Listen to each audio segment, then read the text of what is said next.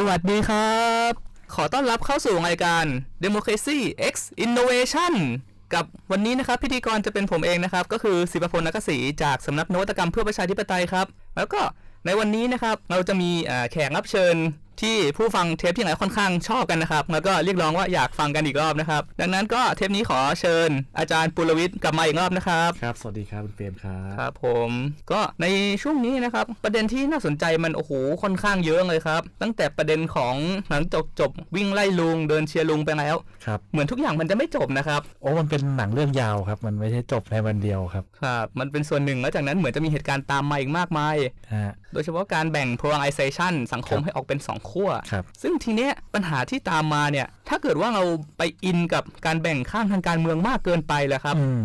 อืมแล้วแบบนำเรื่องการเมืองอย่างเงี้ยไปอยู่ในชีวิตประจำวันไปครับรวมกับเรื่องของอาชีพ ครับก็นี่อย่างอ่าถ้าเราเห็นตอนเนี้ยจะมีแบบเออหมอที่เขาแบบไม่ชอบฝั่งตรงข้ามให้มาใช้บริการโรงพยาบาลของตัวเอง หรือไม่อืมเป็นบุคลากรของโรงพยาบาลตัวเองครับซึ่งประเด็นนี้นะครับเอออาจารย์ปววิทย์ครับ มีความเห็นยังไงกับเรื่องความเป็นมืออาชีพในวิชาอาชีพ แล้วก็ความเป็นการเมืองควรมีขอบเขตมากแค่ไหนครับ คือทุกอาชีพอะมันจะมี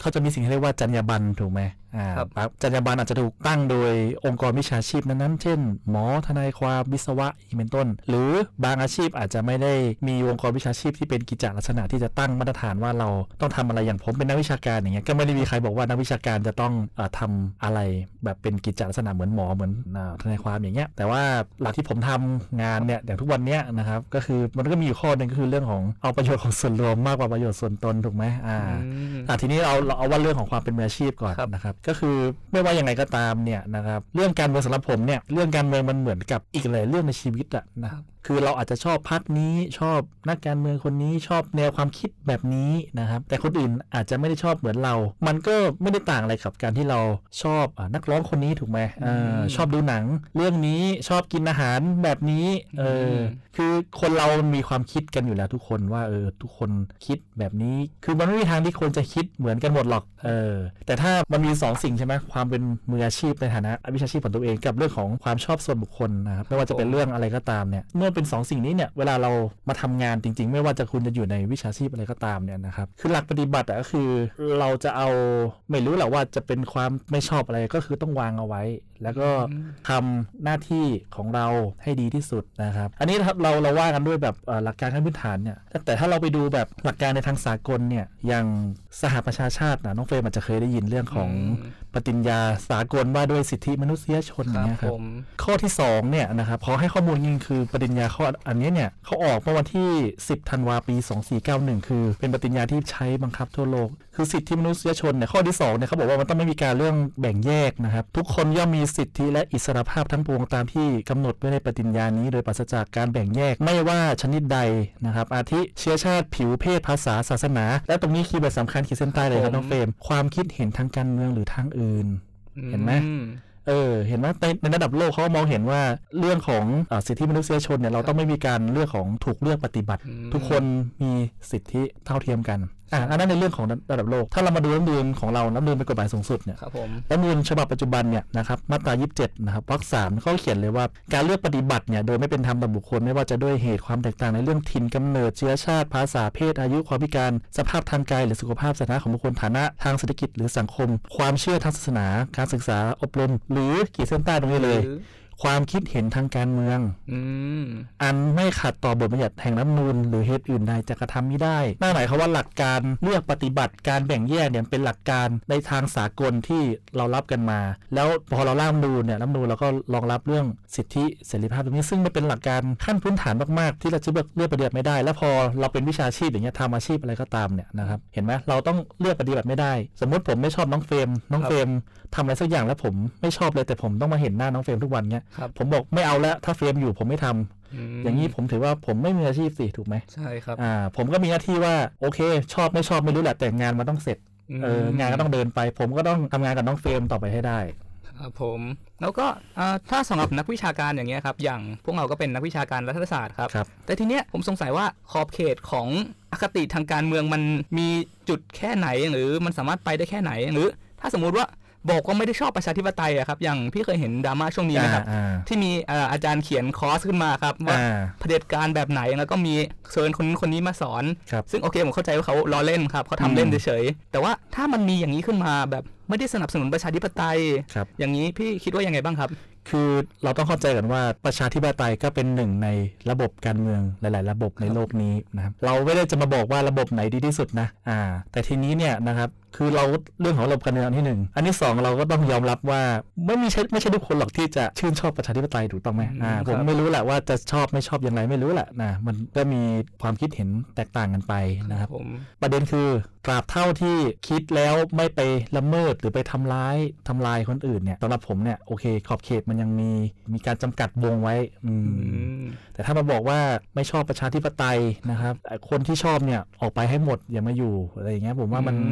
อืมอาจจะไม่เป็นธรรมครับถูกไหมเพราะว่าผมน้องเฟรมนะทุกคนต่างก็มีความเป็นมนุษย์เหมือนกันเป็นคนเหมือนกันใช่นี่ครับถูกไหมอยู่ในสังคมแห่งนี้เออครับก็อ่าสมมติอันนี้คือกรณีในประเทศ ซึ่งถ้าเราข้ามประเด็นที่อยู่ภายในประเทศออกไปเป็นประเด็นของระหว่างประเทศนะครับครับเพราะอย่างเช่นปีที่แล้วเนี่ยครับมันมีเหตุการณ์อย่างการประท้วงที่ฮ่องกงเกิดขึ้นครับครับแล้วมันไม่ได้แค่เกิดขึ้นในฮ่องกงอย่างเดียว แต่มันอืมกลายเป็นกระแสที่ลุกลามไปทั่วโลก ทุกคนร่วมแสดงความเห็นแม้ไม่ได้อยู่ในฮ่องกงแม้ว่าคุณอยู่ต่างประเทศ คุณสามารถเห็นแฮชแท็ก Free Hong Kong อืมเห็นข่าวที่ออกมานานารูปแบบครับแล้วทีเนี้ยถ้าการแสดงความคิดเห็นโดยที่เราไม่ได้เกี่ยวกับฮ่องกง แต่แบบอยากแสดงความคิดเห็นนะครับครับเพราะอย่างมันมีดราม่าเกิดขึ้นก็คือเรื่องของอาผู้จัดการทีมบาสเกตบอลทีมหนึ่งครับอ่าที่เขาไปแสดงความเห็นว่า Free Hong Kong อ่าเราจะไม่ยอมให้จีนอะไรประมาณนี้นะครับครับซึ่งกลายเป็นว่าจีนก็ตอบโต้บอกว่านี่คือเรื่องความสัมพันธ์ระหว่างประเทศครับแล้วก็จะทำการแบนแมตช์ทั้งหมดของบาสเกตบอลครับถ้าอ่าไม่ยอมปลดคนนี้ออกนะครับอ่าพี่คิดว่ายังไงบ้างครับกับการแสดงความเห็นอย่างเงี้ยครับอ่าถ้าเรากลับไปที่หลักการนะว่า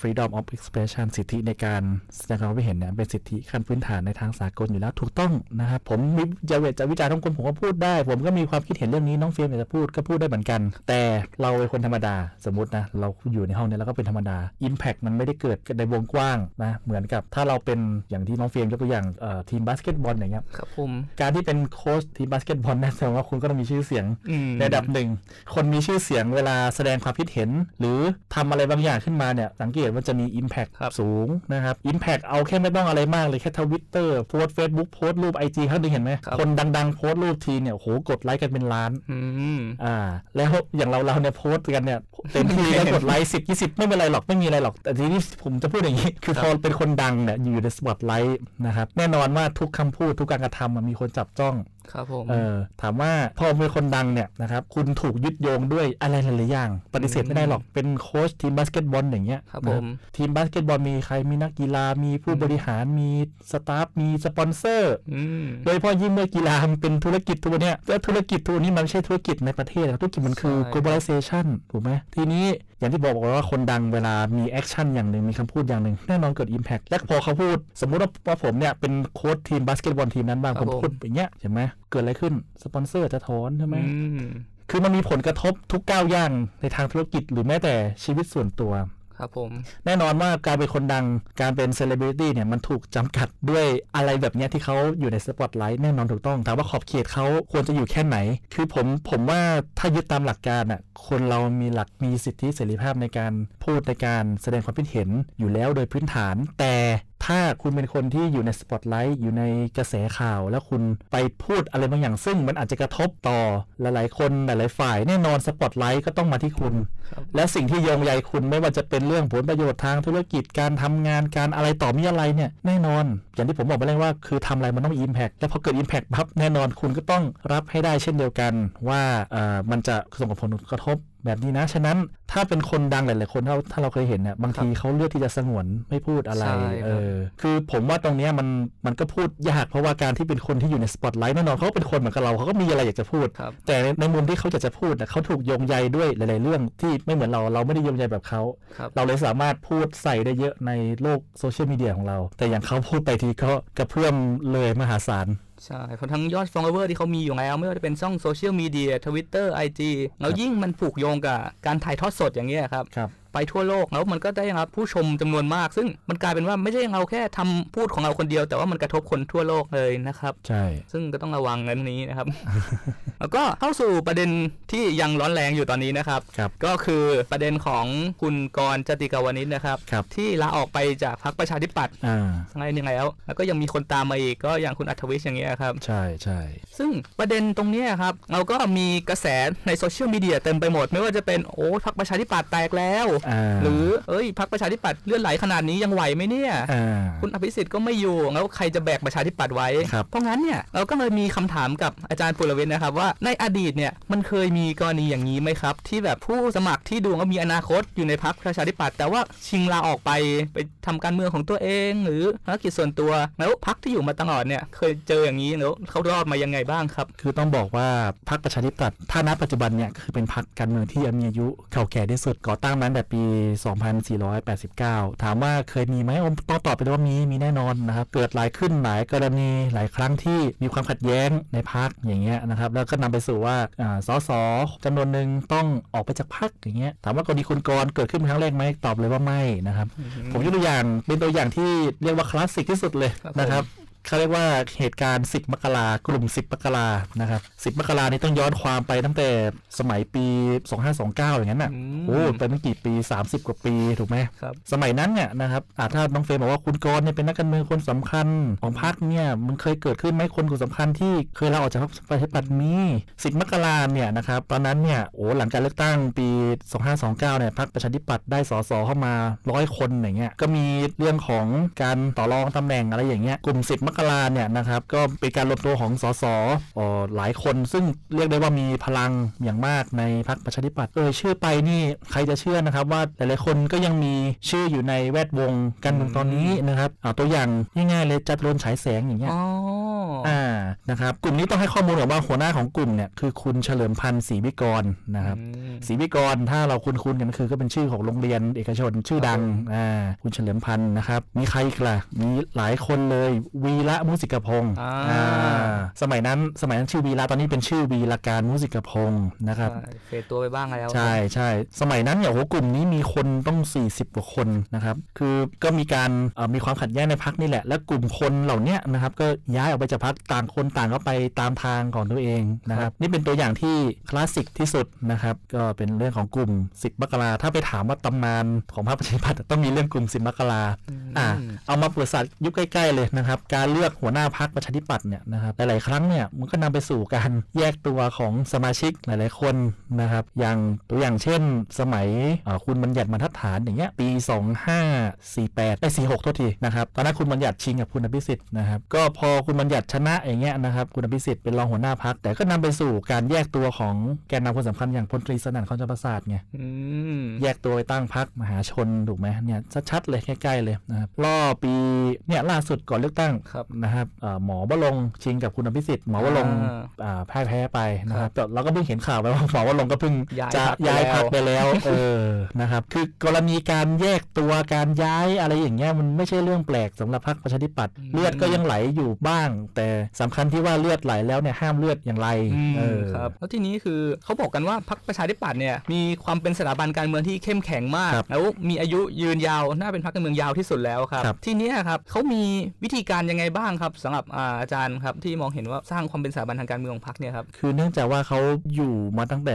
2489 แล้วเขาประกาศเจตนารมณ์นะครับว่าเขาเป็นพรรคการเมืองที่ทำการเมืองในระบบรัฐสภาอันนี้ข้อที่ 1 และข้อที่ 2 คือ ถ้าเราไปดูความคิดอุดมการของเขาเนี่ยเราก็จะเห็นได้ว่าก็มี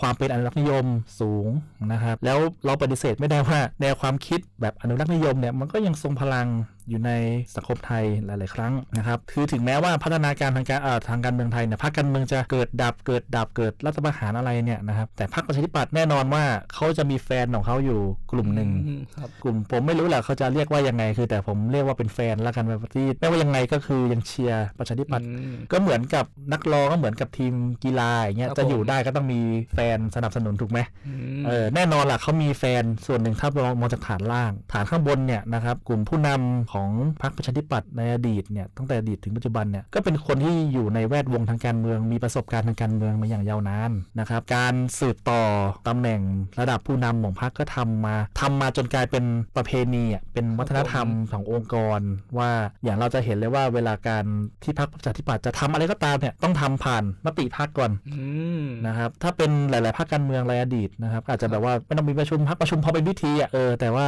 ก็จะมีธงมาแล้วว่าจะเอาแบบนี้นะครับพรรคประชาธิปัตย์ก็บางทีเรายังไม่รู้เลยว่าจะออกหน้าไหนครับจนกว่าจะมีมติพักออกมา มันก็เป็นคือการจะสร้างสถาบันได้คือมันต้องเริ่มต้นจากการทำประพฤติปฏิบัติให้กลายเป็นวัฒนธรรมก่อน ถูกไหมวัฒนธรรมคืออะไรมันคือวิถีชีวิตเนี่ย สมมติเอ่อทำไมเราถึงเจอหน้าแล้วสวัสดีกันเราตอนแรกเราไม่รู้หรอกว่าสวัสดีเราเกิดมาทำไมต้องสวัสดี สวัสดีก็เราก็เรียนรู้ไปเรื่อยว่าเขาคือการเอ่อทำรู้จักเออทำความเคารพถูกไหมมันก็เป็นวัฒนธรรมที่เราประพฤติสืบต่อกันมาเป็นมาครับเออมันก็กลายเราก็เห็นอย่างทุกวันนี้ฉะนั้นพรรคประชาธิปัตย์ก็สืบทอดทั้งในแง่ของอุดมการณ์ความคิดในเชิงอนุรักษ์นิยม ประเพณีปฏิบัติในฐานะพรรคการเมืองที่ต้องมีการเนี่ยอย่างยกตัวอย่างง่ายๆอย่างการเอ่อลงมติพรรคอย่างเงี้ยเป็นต้น ก็อ่าอย่างผมก็ไปเห็นมาอันหนึ่งน่าสนใจครับ จากข้อบังคับของพรรคการเมืองพรรคประชาธิปัตย์เนี่ยครับครับมันมีข้อหนึ่งอะอยู่ในหมวดการประชุมสามัญประจำปีครับครับคือตรงเนี้ยพรรคเนี่ยไม่ได้มีแค่สสที่มานั่งประชุมนะครับสสครับที่อยู่ในตำแหน่ง แต่มีแบบสสอาวุโสที่แบบออกตอนนี้ไม่เล่นการเมืองแล้ว แต่ยังกลับมาประชุมด้วยอ่ามีการพาคนที่มีประสบการณ์ทางการเมืองมาร่วมประชุมด้วย ซึ่งครับอันเนี้ยมันน่าสนใจว่ามันเป็นการสร้าง connection และสร้างความเหนียวแน่นของพรรคประชาธิปัตย์ด้วยครับเพราะไม่ใช่แค่สสปัจจุบันเท่านั้นแต่ยังมีอดีตสสอืมมาคอยสอนด้วยใช่หรืออาจจะกล่าวอีกแง่หนึ่งว่าเป็นสวจิ๋วที่อยู่ในพรรคอะครับอืมคอยปลูกฝังเด็กๆรุ่นใหม่ครับให้ทำตามแนวทางของประชาธิปัตย์ต่อไปครับแต่ทีนี้ครับถ้าพูดถึงเด็กรุ่นใหม่เนี่ยครับพรรคประชาธิปัตย์มีแนวโน้มที่จะแบบทำให้สนับสนุนเรื่องคนรุ่นใหม่อะไรอย่างนี้ไหมครับเพราะเหมือนเห็นโครงการ New Dem แล้วแต่แบบอ๋อเงียบหายไปเลยอะครับ คือต้องพูดอย่างนี้ก่อนก่อนจะมี New Dem เนี่ยครับนะครับเราต้องย้อนกลับไปคือพรรคประชาธิปัตย์เป็นพรรคที่ทำงานกับเยาวชนมานานแล้วนะ ไม่ใช่ทำเพิ่งจะมี New Dem ครับผมเราจะเคยได้ยินโครงการอะไรนะ Young Young Democrat อย่างเงี้ยฝึกงานอืมยุวชนประชาธิปัยาตย์ยุวชนประชาธิปัตย์อ่าเออคือเขาก็เขาพยายามจะสร้างปีกเยาวชนครับผมขึ้นมาในพรรคซึ่งถ้าว่าตามหลักว่ากันตามกรณีศึกษาในต่างประเทศ ซึ่งก็หลายๆประเทศเนี่ยก็ทำแบบนี้นะพรรคการเมืองที่เป็นสถาบันแล้วเนี่ยนะครับเออก็จะแบบมีถึงขั้นแบบไปตั้งเป็นชมรมในมหาวิทยาลัยก็มีแบบอืมสมมุติเนี่ย Young Labour เงี้ยใครชอบแนวปีกซ้ายก็ไปเลยอืม Young Con servative ไปเลยทางนั้นนะครับครับพรรคประชาธิปัตย์ก็ทำเหมือนกันเป็นเยาวชนก็ฝึกงานยุวชนอะไรอย่างเงี้ยจบจนกระทั่งมาเป็นไอ้นิวเดมครับถามว่าทำมานานไหมทำมานานมีความพยายามทำจริง แต่อืมคำถามต่อไปคือทำแล้วมันตอบโจทย์คนรุ่นใหม่หรือเปล่าอืมเออเพราะคนรุ่นใหม่ทุกวันนี้ด้วยโลกที่มันเปลี่ยนแปลงเร็วนะถ้าเราจะได้ยินคำว่า disruptive ครับเนี่ยผมเออมันโลกมัน disruptive มี Facebook มี Twitter อะไรทุกอย่างมันมันเปลี่ยนแปลงไปเร็วมากคำถามคือแนวทางที่พรรคประชาธิปัตย์ทำงานมาเพื่อถ้าใช้คำว่า recruit อะพัฒนาคนบุคลากรรุ่นเยาว์เนี่ยให้ขึ้นไปเป็นระดับผู้นำพรรคในอนาคตไอแนวทางที่ทำมาในตั้งแต่อดีตจนถึงตอนเนี้ยมันมาถูกทางหรือเปล่าอืมอ่า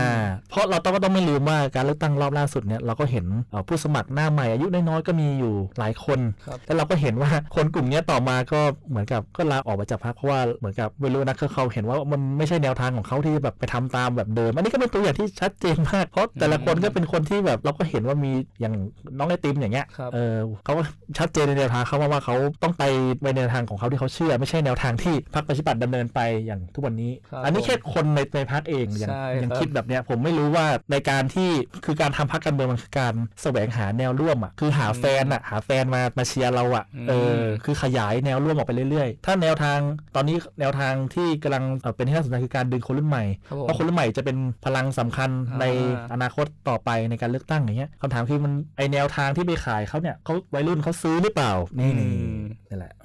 ครับผมก็ทีนี้นะครับเรื่องของพรรคประชาธิปัตย์เนี่ยทีเนี้ยพอพูดถึงฐานเสียงแล้วเนี่ยครับอ่าในเมื่อก่อนอย่างเงี้ยสมมุติว่าคนที่เคยอยู่พรรคแล้วแยกออกไปอย่างที่คุณกรณ์ย้ายออกไปอย่างเงี้ยครับมีแนวโน้มไหมครับที่แฟนคลับของคุณกรณ์เนี่ยจะฉีกออกจากประชาธิปัตย์ไปเลย แล้วเสียงฐานเสียงมันค่อยๆหายเพราะอย่างการเลือกตั้งในกทมครั้งล่าสุดเนี่ยครับจะเห็นว่าพรรคประชาธิปัตย์แพ้แบบราบคาบเลยอ่าในขณะที่คะแนนเสียงส่วนใหญ่ไปอยู่ที่พลังประชารัฐซะมากกว่าครับแล้วโอ้โหพรรคประชาธิปัตย์ยังไหวอยู่ไหมครับถ้าเกิดฐานเสียงหายไปอย่างเงี้ยครันี่บแหละก็เป็นประเด็นสำคัญนะครับเพราะครับในยกตัวอย่างง่ายๆอย่างที่น้องเฟรมบอกในกรุงเทพคนทำไมเกิดอะไรขึ้นพรรคประชาธิปัตย์แพ้อย่างราบคาบอืมครับทีนี้ถามว่าอย่างคุณกรณ์อย่างคุณอัธวิทย์มีคะแนนส่วนตัวไหมผมก็เชื่อว่ามีต้องมีแฟนที่เชียร์เขานั่นแหละ แต่ประเด็นคือมันไม่ใช่ว่าการเลือกตั้งมันไม่ใช่แค่ว่าเอาเฉพาะแฟนที่มีอยู่เนี่ยต้องหาแฟนมาเพิ่มอืมเออแล้วถามว่าในสถานการณ์แบบนี้เนี่ยนะครับอย่างที่น้องเฟรมยกตัวอย่างว่าคนกรุงเทพกลับทิ้งประชาธิปัตย์แล้วไปเลือกพรรคพลังประชารัฐมากขึ้นครับนั่นมันหมายความว่าคือถ้าเรามองกันดีๆเนี่ยพรรคพลังประชารัฐกับพรรคประชาธิปัตย์แนวทางเขาส่วนหนึ่งอะจะออกไปทางอนุอนุรักษ์นิยมครับอยู่นะครับคนจำนวนหนึ่งนะครับก็อาจจะคิดว่าประชาธิปัตย์อาจจะแบบไม่แรงพอหรือเปล่าอือืมมและคิดว่าแนวทางแบบพลังประชารัฐเนี่ยสามารถแรงตอบโจทย์เขาได้ดีกว่าอืมอืมคำถามคือถ้าเหมือนกับเราขายของในตลาดอะเออครับถ้าสมมติตลาดในตลาดเนี่ยเราขายของคล้ายๆกัน ผมทำแบบหนึ่งเฟรมทำแบบหนึ่งครับผมสินค้าใกล้เคียงเลยสมมติทำน้ำหวานขายกันเนี่ยแต่น้ำหวานของผมเนี่ยทั้งหวานและเปรี้ยว แต่ของน้องเฟรมเนี่ยหวานแบบหวานยังไงก็หวานอย่างนั้นน่ะครับและในสภาวะที่ผู้บริโภคสามารถเลือกได้ว่าจะซื้อของอะไรครับเออคำถามคือคนที่ชอบแบบน้องเฟรมก็ต้องมีส่วนหนึ่งแหละ แต่คนที่อยากจะลองแบบเปรี้ยวๆใส่โซดาใส่อะไรก็ไม่รู้ก็มีเหมือนกันก็อยากมาลองแบบนี้ เพราะมันกินแล้วมันแรงถึงใจมันก็มีไงอืมเออ เห็นไหมคำถามคือในเมื่อสินค้ามันใกล้เคียงกัน แล้วต้องมาแข่งในตลาดเดียวกันเนี่ยคำถามคือมันแข่งกันยังไง จะทำยังไงได้อืมอืม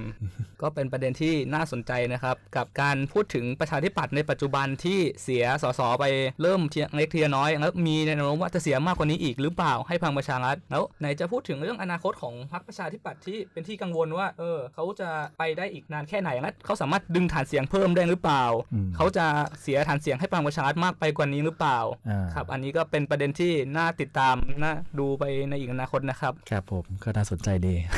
ครับผมก็รายการ Democracy X Innovation ของเราก็จบลงเพียงเท่านี้นะครับ ขอบคุณสำหรับการรับชมทุกท่านนะครับ สวัสดีครับ สวัสดีครับ